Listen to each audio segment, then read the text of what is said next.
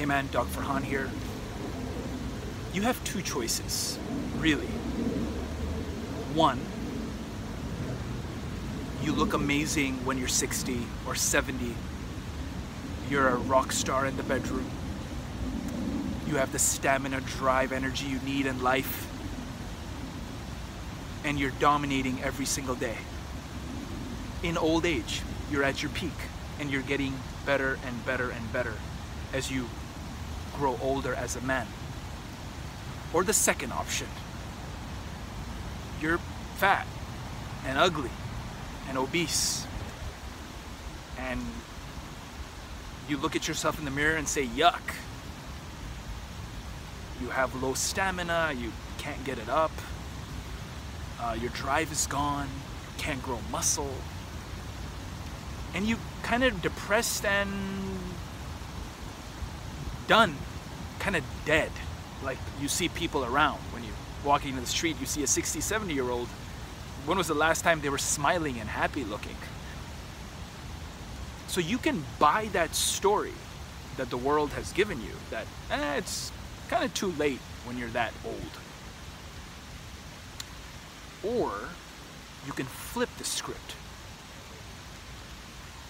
In order for you to be at your peak when you're 60 or 70 or 80, you must be consistent and do routines every single day.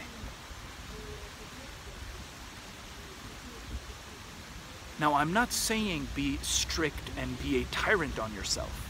I'm not saying that.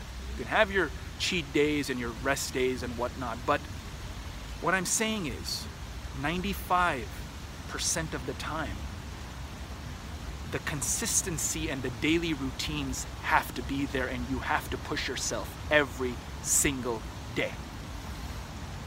Now, you know, people ask me, Farhan, how did you get Superman T levels?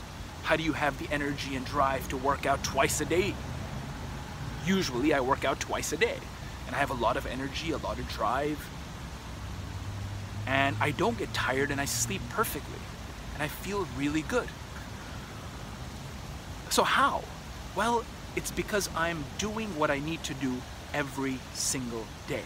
Now, what are these things? I cook all my meals and I eat healthy. I work out. I push my body to the limit. I push my mind to the limit. And I do things that make me very, very uncomfortable every single day. And it's, again, it's not that I'm being a tyrant to myself or I'm pushing myself above the limit. No. Because if I did that, I would quit. And from my neuroscience knowledge, especially from if you study child development, you know that there's this zone of proximal development, which is this sweet spot between being bored and kind of doing everything that makes you comfortable and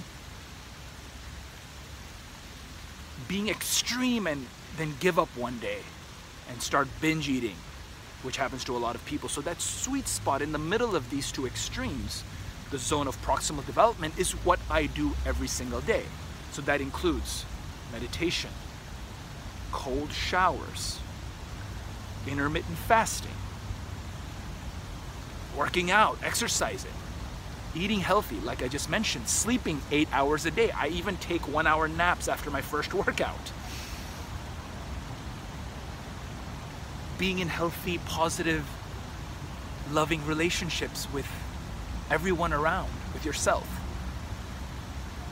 Engaging in social environments, social relationships.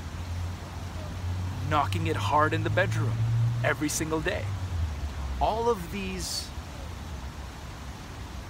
for me are minimum. And that is why I can claim that when I'm 60, when I'm 70, I will be at my peak and there's nothing anyone can do about it. Oh, and of course, Aphro-D every single day. It's been over two years now that I've taken this herb every single day every single day. I have not missed, even when I'm in the airplane, I haven't missed it. There's my teaspoon.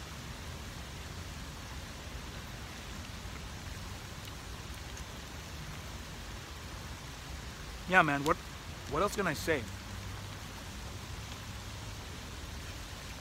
You have to see your daily routines like I see it because it's worked.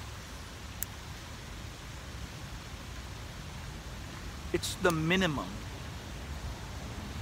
that you must do if you want to not be a fat, ugly slob when you're 60. It's that simple. That's the video for today. If you want to learn more about Aphro well, first of all, if you have questions, comment below and I'm going to answer them. I read every single one. But if you want to learn more about Aphro-D, go to aphrod.com. That's aphro-d.com.